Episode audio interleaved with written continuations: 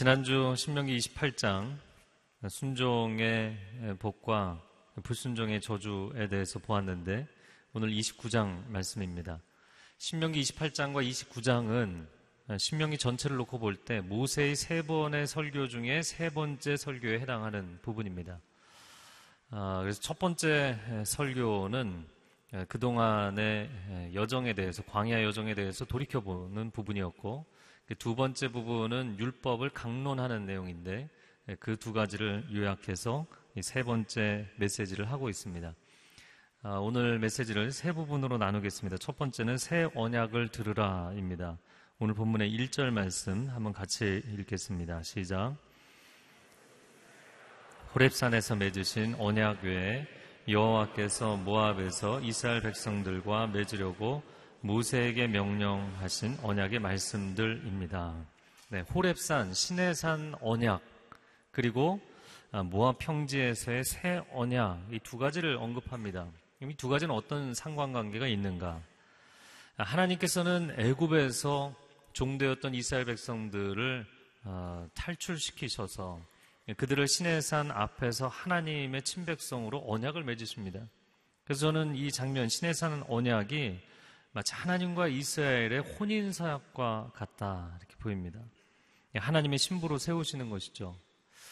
아, 그런데 혼인 서약을 하고 결혼식은 했는데 40년 동안 아, 이 신혼집에 입주를 하지 못했다가 이제 40년이 흘러서 앞으로 두 달만 지나면 요단강을 건너서 그 새 집에 들어가게 된 상황이죠.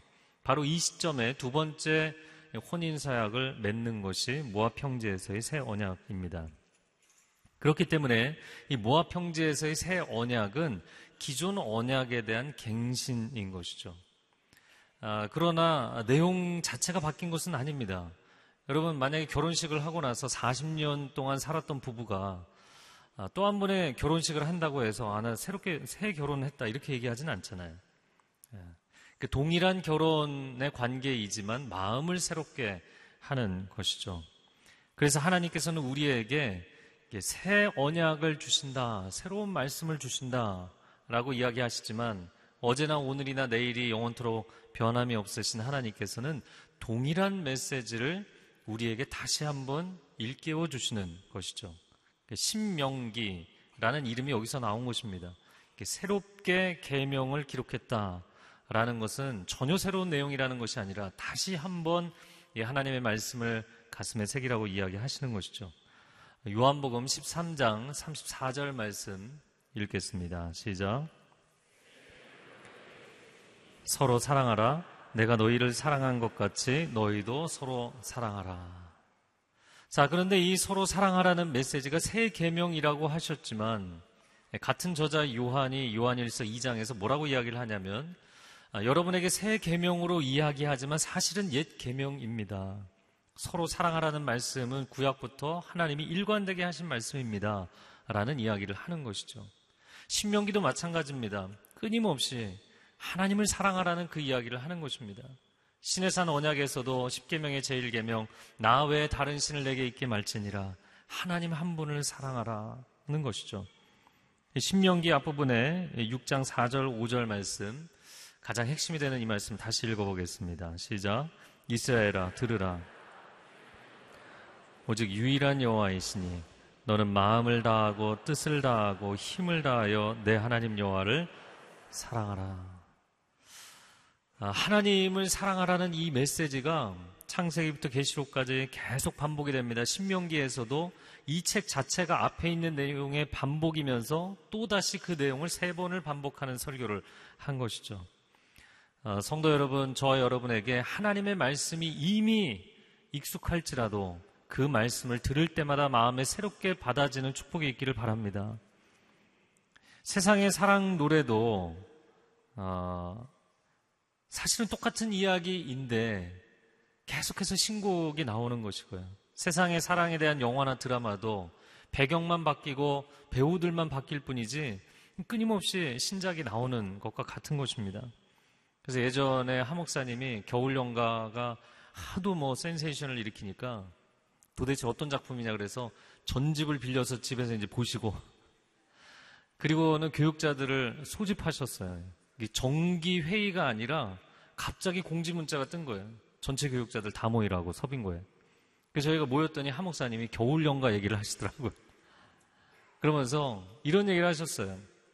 세상의 사랑 이야기도 이렇게 감동적으로 표현하는데 성도들을 모아놓고 설교하면서 졸게 만드는 목사들은 회개하라.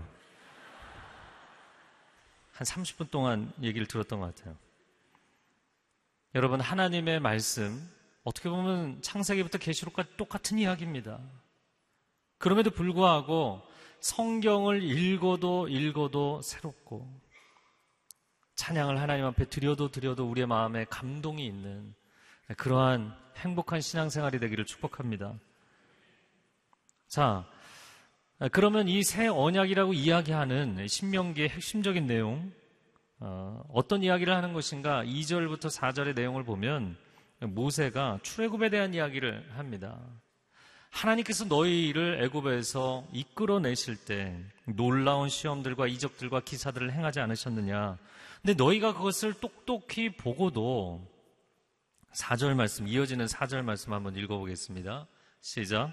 그러나 오늘까지 여호와께서는 너희에게 깨닫는 마음이나 볼 수 있는 눈이나 들을 수 있는 귀를 주지 않으셨다. 자, 그렇다면 이 성경의 표현대로 정말 하나님이 깨달을 수 있는 마음과 눈과 귀를 안 주셔서 그런가요? 아니면 그들이 하나님이 그렇게 반복해서 말씀하시는데도 마음과 눈과 귀를 닫았기 때문인가요? 교리적으로 이야기를 하자면 하나님은 계시하시는 하나님이십니다. 우리의 일반 용어로 표현하자면 하나님은 소통하시는 하나님. 계시라는 것은 인간이 알 수 없는 것을 하나님이 우리의 눈을 열어서 보여주신다는 거예요. 비밀을 공개하시는 것이죠. 그렇기 때문에 어, 저는 왜 하나님이 제게 말씀을 안 하시는지 모르겠습니다. 하나님이 말씀을 안 하시는 것이 아니라 우리가 듣지 못하고 있는 것이죠. 여러분, 우리가 들고 있는 이 성경을 보면 이 똑같은 이야기를 하시면서 왜 이렇게 많은 이야기를 하셨는가? 하나님은 반복해서 말씀하시는 분이시죠. 신명기도 세 번이나 반복해서 이야기를 하고 있죠. 그 이야기의 핵심은 결국엔 똑같은 이야기입니다. 사랑하라, 순종하라. 저를 한번 따라해 보세요. 사랑하라, 순종하라.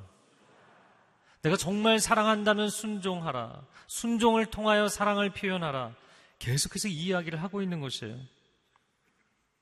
신명기 29장을 보고 있는데 마지막 절이 29절입니다. 29장 29절을 우리말 성경 버전으로 읽어보겠습니다. 비밀스러운 일들은 우리 하나님 여호와께 속해 있지만 율법을 계시해 우리와 우리 자손들에게 영원히 있게 하신 것은 우리가 이 율법의 모든 말씀들을 따르게 하려는 것이다. 아멘.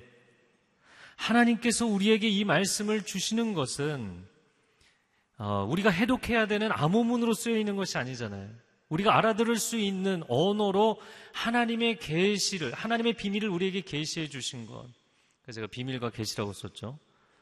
하나님께 속해 있는 그 놀라운 지식, 비밀일 수밖에 없는 것을 우리에게 보여서 알려 주신 계시를 주신 것은 우리는 지상에 있지만 천상을 경험하게 하시고 우리는 시간 속에 있지만 영혼을 체험하게 하시는 은혜인 줄로 믿습니다.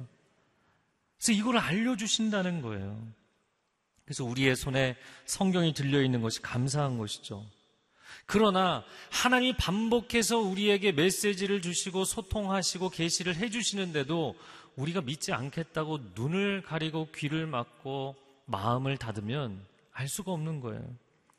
그러니까 그 놀라운 출애굽의 열 번의 기적, 홍해를 가르시는 기적, 만나와 메추라기와 반석을 터트려서 물을 주시는 이 놀라운 기적들을 경험하고도 야, 진짜 하나님이 우리를 사랑하시는 걸까? 이런 질문을 던지면 답이 없는 거예요. 예수님께서 3년의 공생의 사역 동안 얼마나 많은 기적을 행하셨습니까? 그럼에도 불구하고 예수님의 공생이 끝나갈 즈음에 서기관과 바리새인들이 당신이 하나님으로부터 온 또 다른 기적을 보여달라. 내가 너희에게 더 이상 보여줄 표적이 없다. 요나의 표적 외에 말씀하셨죠. 여러분 죽은 나사로를 살려내시는 기적을 행하셨는데도 믿지 않으면 답이 없는 거예요. 왜냐하면 그 살아난 나사로까지 죽이려고 했잖아요.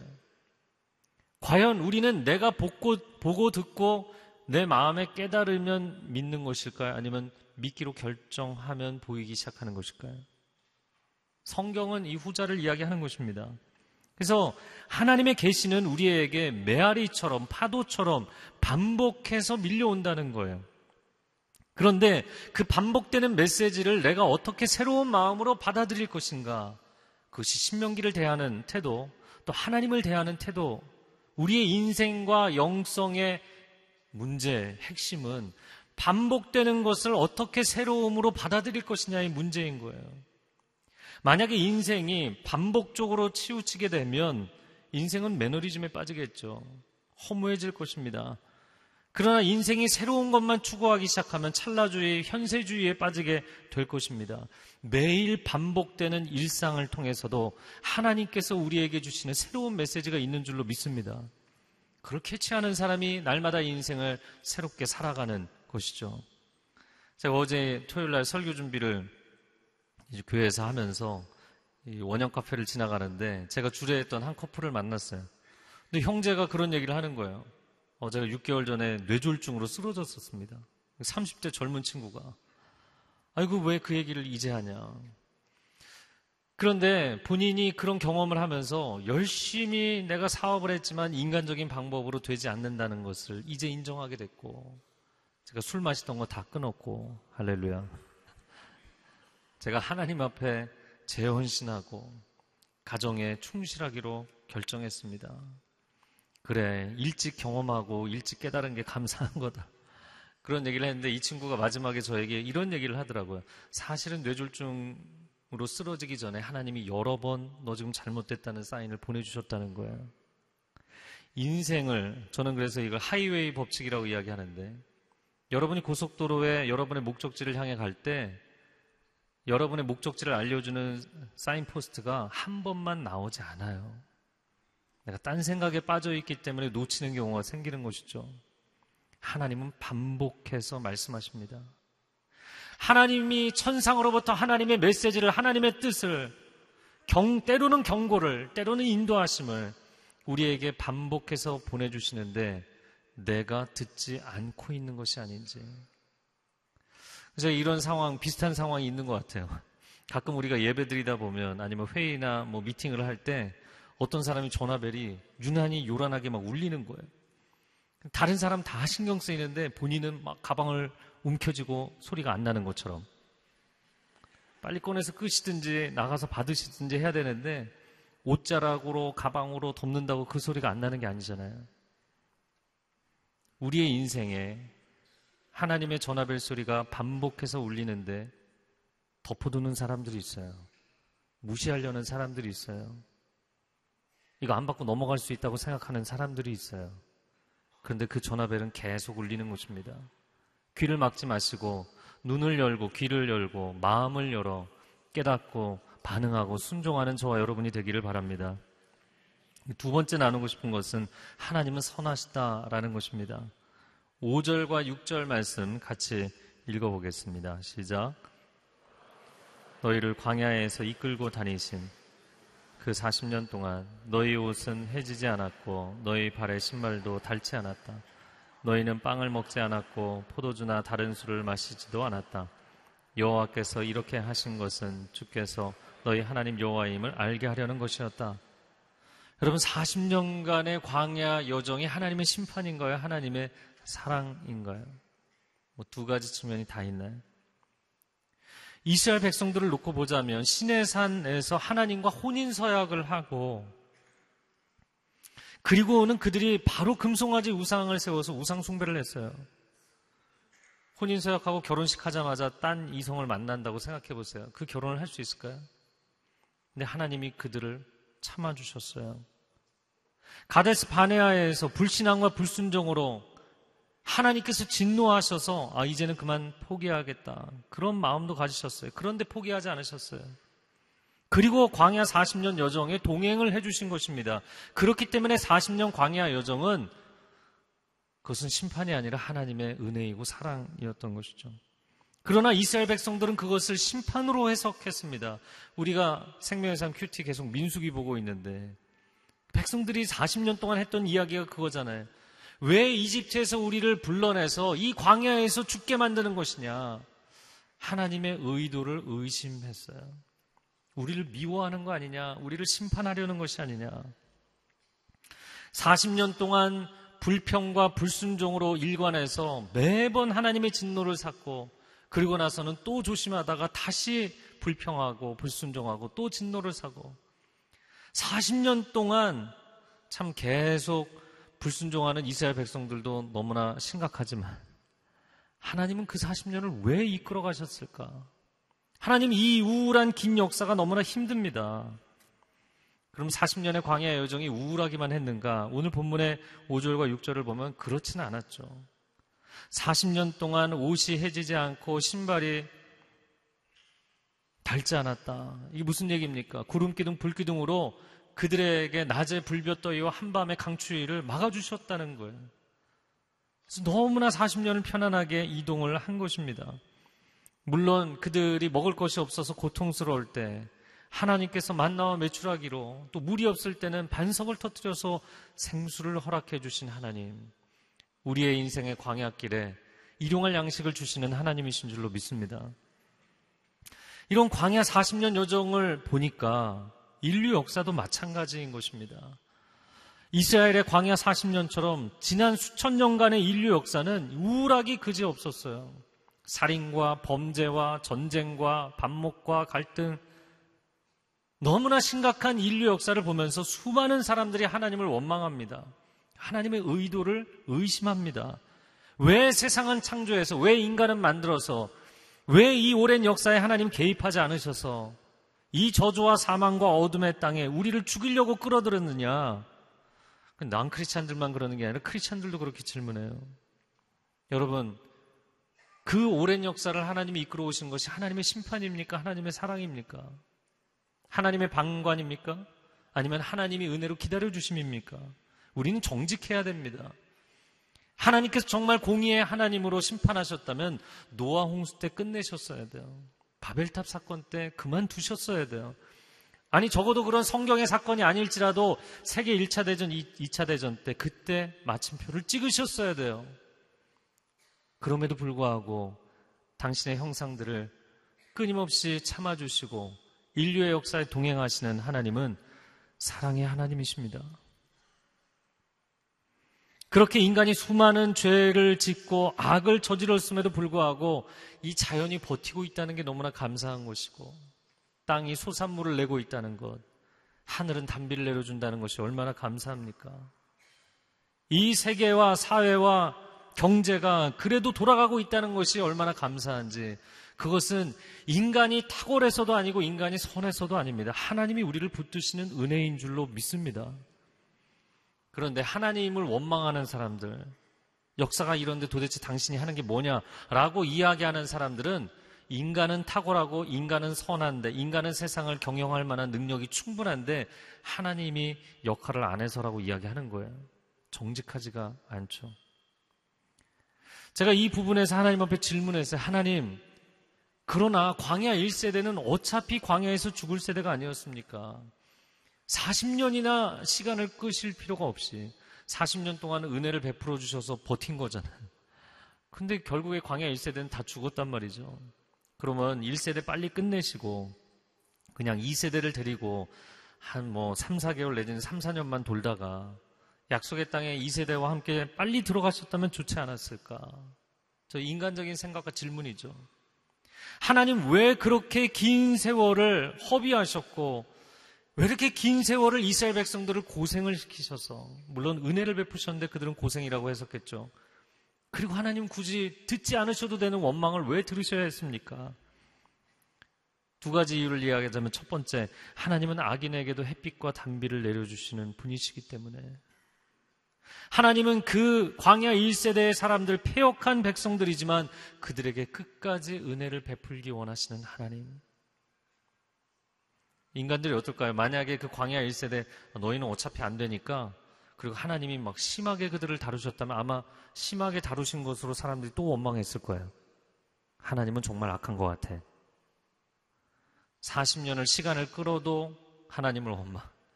그 제가 그래서 그 청년 사역할 때는 늘 그런 얘기를 많이 했어요. 부모 원망하지 마라. 나중에 본인도 결혼해 자식 키워보면 입을 다물게 되죠.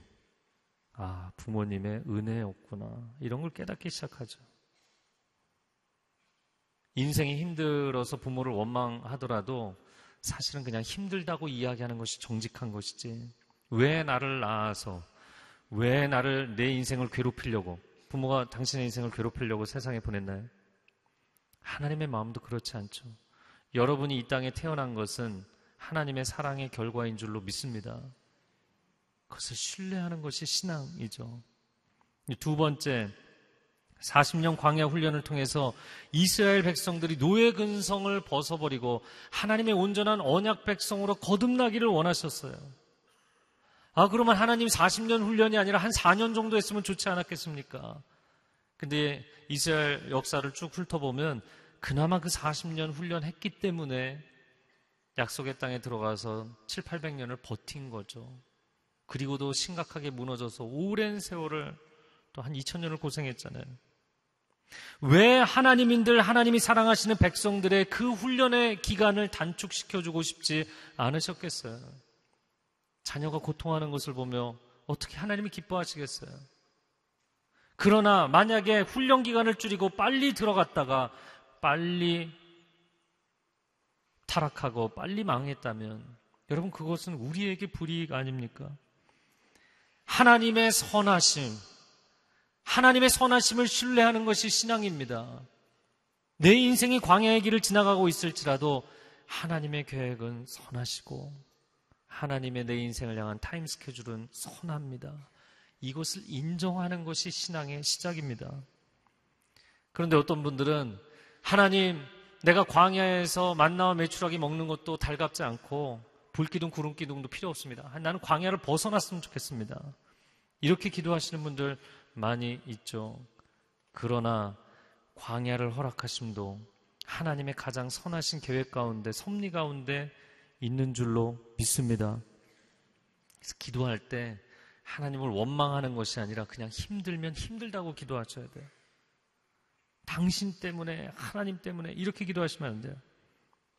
자, 이어지는 7절과 8절의 말씀에 보면, 아, 요단 동편에서 이제 승리를 한 내용에 대해서 말씀하시는 것입니다. 요단 동편에 가보니까 모압과 암몬이 차지하고 있어야 될 땅이었는데요.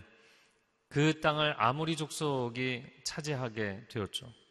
당시에 아주 강력한 군사력을 가지고 아무리 족속이 요단 동편의 모압과 암몬의 지경을 상당 부분을 차지하고 남왕국과 북왕국을 세우고 있었어요. 남쪽에는 헤스본 왕 시온, 북쪽에는 바산 왕 옥이 있었죠. 이 강력한 세력과 싸워서 이기게 하신 분이 하나님이시고 그리고 그 땅을 기업으로 루벤 갓 문하세 반지파에게 주게 됩니다. 하나님의 은혜죠.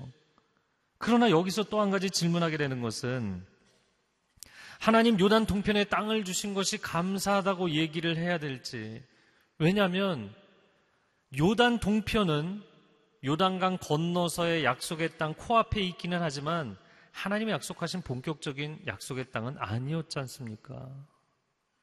결국에 그 땅을 차지했던 두 지파 반은 이방인들이 주도하는 역사로 접어들게 됩니다. 그러면 하나님 왜두 반이 하나님께 그 땅을 요구했을 때 허락해 주셨습니까? 당연히 하나님은 그들의 필요를 채워주기를 원하시는 은혜를 베푸신 것이죠. 그러나 하나님의 은혜가 인간의 방종을 만들어낸 것이라면 하나님은 그 은혜는 좋은 것이 아니지 않습니까?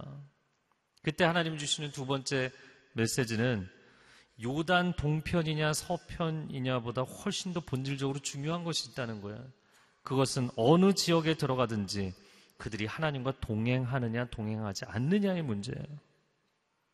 왜냐하면 요단 동편, 아직 본격적인 약속의 땅은 아니지만 동편에 거할지라도 광야의 여정에 있을지라도 심지어 그들이 앞으로 하나님의 진노로 인하여서 먼 이방인의 땅 바벨론 땅에 포로로 끌려갈지라도 그들이 거기서 하나님과 동행하면 하나님은 반전의 역사를 일으키실 줄로 믿습니다. 그 하나님의 동행하심이죠. 그래서 요셉이 종살이 옥살이를 하면서도 하나님의 형통을 경험한 것입니다. 그러나 그들이 약속의 땅 요단 서편으로 들어간다 할지라도 거기서 하나님과 동거하고 동행하고 동역하지 않는다면 그 약속의 땅도 그들은 잃게 될 것이고 적과 꿀이 흐르는 땅은 곧 황폐하게 될 것이다. 이것이 하나님의 메시지입니다. 그러므로 하나님은 우리에게 은혜를 베푸실 뿐만 아니라 우리가 하나님의 말씀에 적극적으로 순종하는 삶을 삶으로써 그 하나님의 은혜의 선물을 유지하기를 원하시는 것이죠. 자, 세 번째 부분입니다. 그래서 새 언약을 맹세함으로 하나님 제가 이 언약을 지키겠습니다. 결단하라 말씀하십니다. 자, 오늘 본문의 구절 말씀 같이 읽겠습니다. 이 언약의 말씀들을 지켜 행하라. 그러면 너희가 하는 모든 일이 잘 될 것이다. 모든 일이 잘 된다. 이거 한자로 뭐라고 얘기하죠?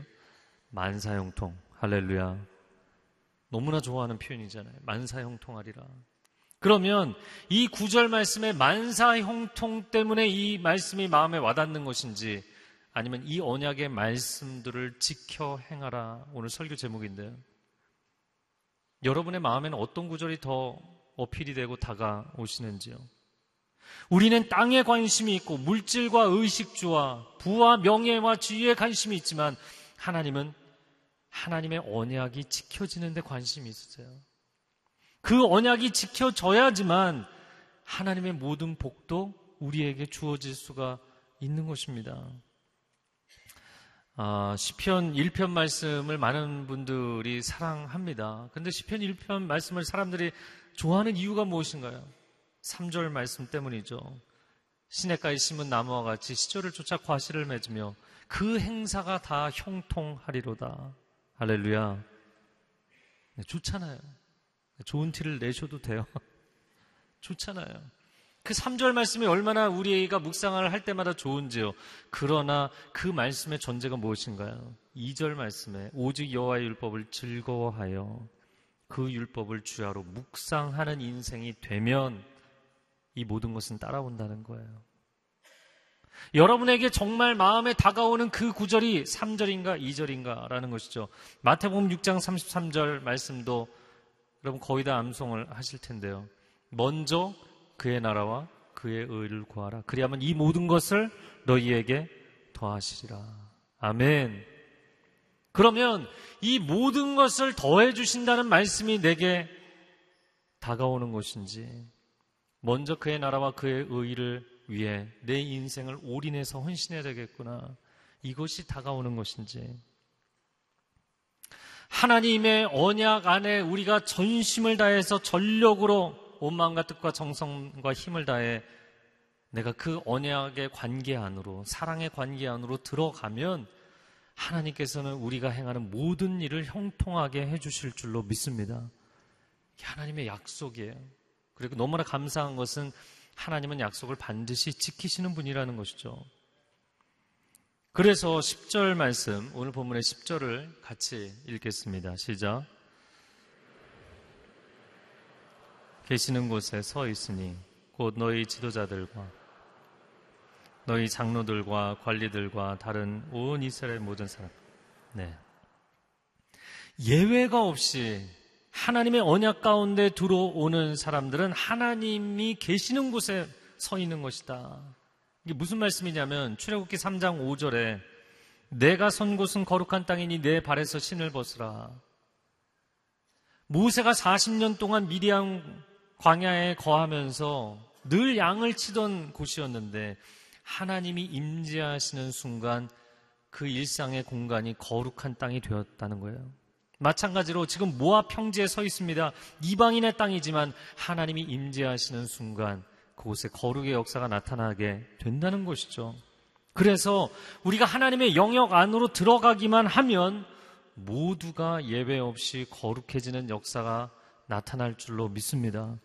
지도자냐, 일반 백성이냐, 이것도 상관이 없고요. 남녀노소 상관이 없고요. 이스라엘 사람이냐, 이방인이냐도 상관이 없습니다. 오늘 본문의 마지막 절 15절에 보면 지금 여기 함께 있는 동시대 사람이냐 아니면 장차 태어날 후손들이냐도 상관이 없다는 거예요. 그 민족이, 그 공동체가, 그 인생이 하나님의 거룩한 영역 안으로 들어오면 내가 하나님과 사랑의 언약을 맺겠습니다. 그 관계 속으로 들어가면 그러면 그 자리에만 있어도 오늘 본문의 12절의 표현처럼 나무만 패도 물만 길러와도 예, 놀라운 하나님의 거룩의 역사가 나타나게 된다는 것입니다. 저와 여러분의 삶 가운데 그런 하나님의 사랑의 언약 가운데 들어가 헌신할 때 하나님께서 우리의 인생의 모든 일을 통해서 하나님의 능력을 나타내시는 축복이 있기를 바랍니다. 자, 그러면 그렇게 하나님의 언약의 관계 속에 들어간다는 것이 무엇인가? 12절 말씀 같이 읽겠습니다. 시작. 이 모두가 내 여호와 하나님의 언약에 참여하며 또 여호와 하나님께서 오늘 너와 함께 맺는 맹세에 참여하는 것이다. 언약에 참여한다라는 말씀을 하셨는데 이 표현은 고대 중군동에 약속을 맺는 사람들은 아, 뭐 양이나 소나 염소나 이 짐승을 둘로 쪼개놓고 절반을 쪼개놓고 언약의 당사자들이 그 한가운데를 지나가는 예식을 행했죠. 그 의미는 만약에 이 약속을 어기는 사람은 이와 같이 될 것이다. 목숨 걸고 약속을 지키겠다는 뜻입니다. 그래서 하나님께서 너희 이스라엘 백성들도 이 언약에 참여하고 맹세에 참여, 목숨 걸고 우리가 하나님 이 사랑의 약속을 지키겠습니다. 그리고 13절 말씀해 보면 하나님 자신도, 하나님 당신도 나도 이 맹세를 하고 이 언약에 참여한다.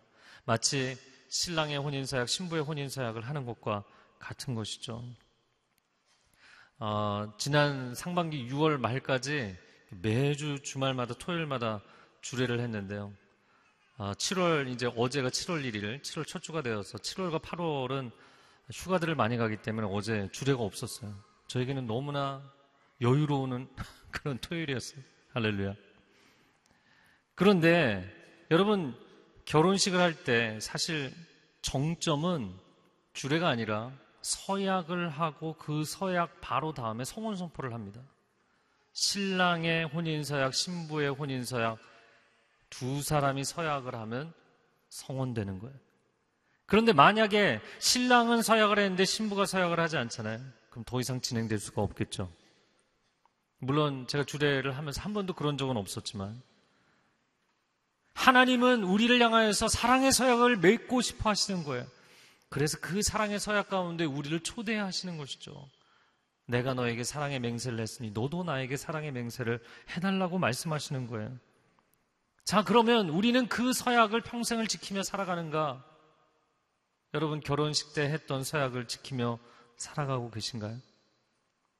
네, 아무도 대답이 없으시죠?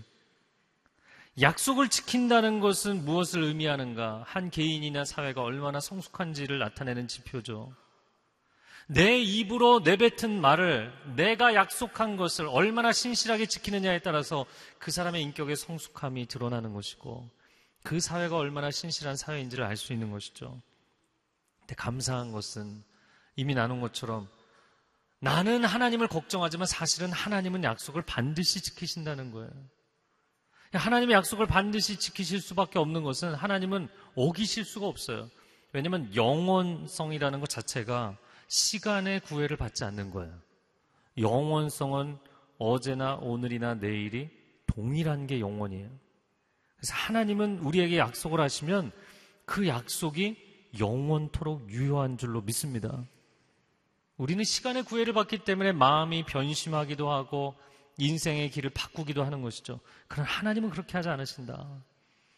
성경에 아주 중요한 구절이 있는데 히브리서 6장 17절 19절 같이 읽겠습니다.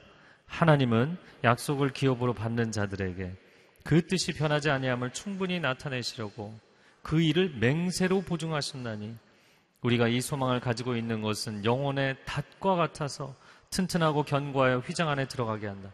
즉 하나님의 임재의 자리에 들어가기까지 이 소망이 우리를 이끌어 가신다는 거예요. 여러분 감사한 것은 사람은 약속을 하면서도 사실 마음의 약속을 지킬 의향이 없이 말하는 경우들이 있죠. 입으로는 사랑에 입에 발린 말을 하는데 근데 속으로는 사실 그 말을 지킬 생각이 없는 사람들. 연애를 할 때는 굉장히 많은 약속을 했는데 사실은 헌신할 마음이 없는 사람도 있죠. 배신감을 느끼겠죠. 그런데 하나님은 하나님이 약속하신 것에 대해서 지키실 의향이 있다는 거예요. 100%. 그 또 한 가지 감사한 것은 의향이 있어도 그것을 지킬 능력이 없다면 약속 못 지키는 겁니다. 그런데 하나님은 그것을 지키실 의향과 능력이 다 있으시다는 거예요. 할렐루야. 감사한 일이죠. 그것이 우리에게 소망이 되어서 이 소망은 우리 영혼이 마치 정박할 때 닻을 내리는 것처럼 우리 영혼이 흔들리지 않도록 하는 우리 영혼의 닻이 된다. 저를 한번 따라해 보세요. 하나님의 사랑의 언약은 우리 영혼의 닻이 됩니다. 근데 어제 이 본문을 계속 묵상을 하면서 저에게 또 한 가지 떠오른 단어는 닻이 아니라 덫이었어요. 저는 굉장히 많은 커플들을 상담하고 주례하고 이후 5년 뒤, 10년 뒤, 15년 뒤 가정들을 상담하는데 굉장히 많은 사람들이 낭만적인 연애는 즐기지만 사랑의 혼신은 내게 덫이 되지 않을까? 족쇄가 되지 않을까? 그런 생각을 하죠. 결혼을 하기 전에도, 결혼한 이후에도 사실은 그 생각이 당신을 고통스럽게 하는 것입니다. 여러분, 헌신이 없는 결혼, 헌신이 없는 가정생활, 헌신이 없는 여러분의 직장생활, 헌신이 없는 신앙생활이 여러분을 행복하게 해줄 수 있나요? 사실은 덫이 아니라 닫힌 것이죠. 수많은 젊은이들이 내 인생에 덫이 되지 않을까, 족쇄가 되지 않을까, 그래서 결혼을 주저합니다. 그러나 그것은 여러분의 인생의 닻을 포기하는 선택하지 못하는 결과를 초래하는 거예요. 그래서 어떤 분들은 하나님 앞에 내가 사랑의 서약을 하면 내가 말씀을 너무 많이 알게 되면 하나님의 은혜를 너무 깊이 체험하면 어, 떤 사람들처럼 성령의 감동하심을 경험하면 어, 내게 족쇄가 되지 않을까? 그래서 감동을 거부하고 예배 때 너무 은혜 받는 거를 힘들어하고 이런 분들이 계세요. 나갈 때 저랑 악수만 해도 뭔가 문제가 생길 것 같아서 악수를 회피하고 이런 분들이 계세요. 여러분, 하나님과의 언약이 여러분에게는 닫힙니까? 아니면 덧칩니까? 그것이 여러분의 영혼을 붙잡아주는 안전한 닻이 되는지, 아니면 내 인생의 자유를 상실케 하는 덫이 되는지, 어, 제가 작년에 라비 제크라이스의 오직 예수 책을 번역했는데 그 후속작 번역을 마쳤는데 이제 출판 시기를 어, 가늠하다가 이제 9월에 나올 예정입니다. 근데 그 책의 도입 부분에서 하는 이야기가 사상적인 부분인데 같은 이야기입니다. 오늘날 종교 다원주의 시대가 되었잖아요. 이 다원주의라는 것은 모든 것을 상대적으로 생각하자는 거예요. 절대적인 것은 없다는 것입니다. 그런데 바로 이것이 연애는 좋지만 올인해서 헌신은 하기 싫다는 거예요. 어느 한 가지를 절대적으로 신봉하고 절대적으로 헌신하면 인생의 족쇄가 된다고 생각하는 거예요. 어떤 것에도 헌신하지 않아요. 그런 세대가 되어 가고 있어요. 인간관계도 아니면 어떤 믿음의 체계도 사상에도 사람들이 헌신하기를 두려워합니다. 상대주의의 절대화라는 자기 모순이죠. 상대성이 항상 옳은 것이기 때문에 절대적인 것은 절대로 안 된다는 거예요. 그 제가 늘 얘기하는 거지만 상대주의면 상대주의답게 행동해야 되는데 왜 절대로 안 된다고 얘기하냐는 거죠. 저 혼자 즐거워하네요. 그런데 만약에 당신이 믿는 신앙이 기독교 신앙이 절대적으로 옳다 이야기하면 다른 신앙은 뭐 틀리다는 얘기가 되니까 듣는 다른 신앙을 가진 사람들 기분 나쁘다는 거예요. 모두를 존중해야 되니까 그렇게 표현하지 마라. 절대주의는 절대로 안 된다. 그렇게 절대자 하나님을 인정하면 하나님 앞에 엎드려 회개해야 되고 그분의 말씀을 들어야 하잖아요. 그 덫이 싫다는 거예요. 그 족쇄가 싫기 때문에 그것을 피하려고 관용을 절대화시키게 되니까 모든 것을 포용하는 것을 절대화시키고 나니까 역설적으로 모순되게 인간은 절대성이라는 닻을 상실하고 표류하게 된 것이죠. 이 표현이 무슨 얘기냐면 이런 것입니다. 무신론이 되었든 과학 만능이 되었든 상대주의, 다원주의, 쾌락주의 무엇이 되었든 간에 오늘날 이 시대의 사상들이 상대주의잖아요. 그러면 절대적으로 신봉할 수 있는 건 없는 거예요. 옳을 수도 있고 틀릴 수도 있고 그러니까 내 인생을 거기에 올인할 만한 것은 아무것도 존재하잖아요. 더 이상 세상에 그렇게 중요하게 가치 있는 것은 존재하지 않는 게 되어버렸어요. 내 인생을 어떤 한 개인에게 절대적으로 헌신한다? 그런 건 필요 없는 거예요. 내 인생을 어떤 믿음에 온전히 헌신한다? 그런 건 더 이상 존재하지 않는 거예요. 결국 인생을 안정적으로 붙잡아주는 절대성이라는 닻을 잃어버리고 망망대해를 표류하는 사람들이 늘어나게 된 것입니다. 그러니까 세상 많은 사람들이 허무주의에 빠지고 우울증에 빠지고 수많은 사람들이 조울증에 빠지게 되는 것입니다. 여러분, 절대자 하나님께서 신명기에서 끊임없이 하시는 말씀, 하나님은 유일한 하나님이시다. 절대 유일한 절대자이신 하나님을 내가 그 하나님께 올인하고 살아가는 것, 세상의 재미나 자랑을 내가 덮어두고 살겠습니다. 그것은 내 인생의 덫이 아니라 내 영혼을 견고하고 튼튼하게 붙잡아 주시는 닻이 된다는 것을 인정하며 사는 것. 그것이 참된 신앙입니다. 여러분, 시대의 조류를 따라가지 마십시오. 여러분의 가정도, 여러분의 신앙도 온전히 헌신하지 않는 한, 절대적 헌신, 근본적인 헌신이 있지 않는 한, 그 어떤 것도 행복할 수 없습니다. 이 시간 함께 기도하겠습니다. 기도할 때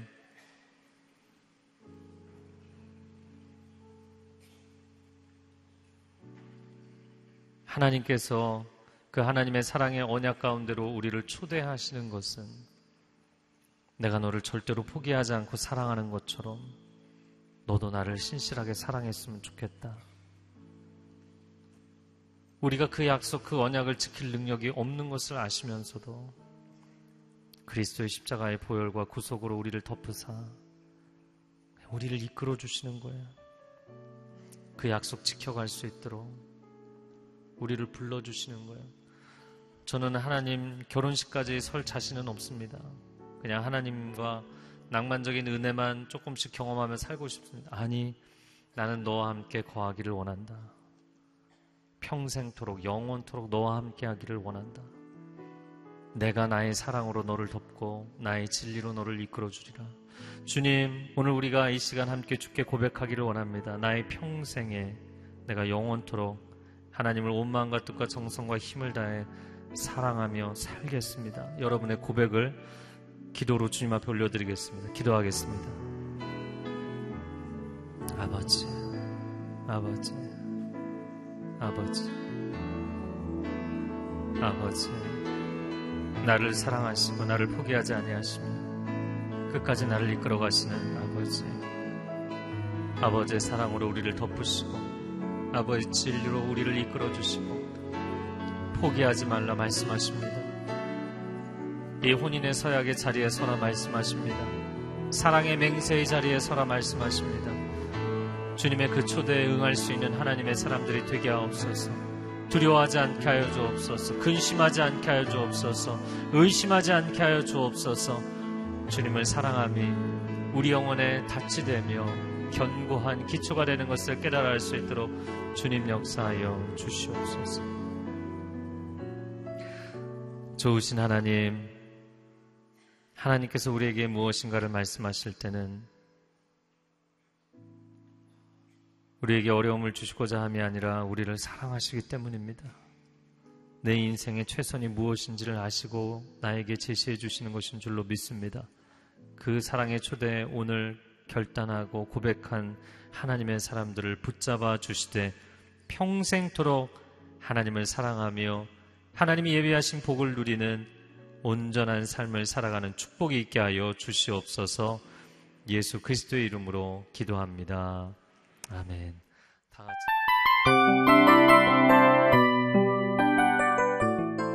이 프로그램은 청취자 여러분의 소중한 후원으로 제작됩니다.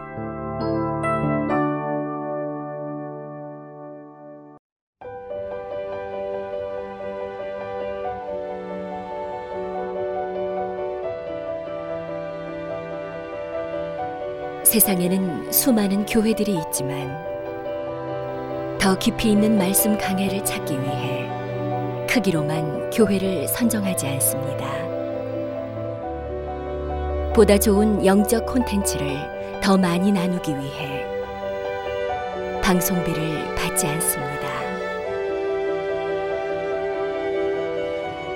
1년 365일 복음만 전하고 싶어서 우리는 광고를 하지 않습니다. 온누리의 복음을 땅끝까지 CGN TV와 함께 땅끝 선교사가 되주세요.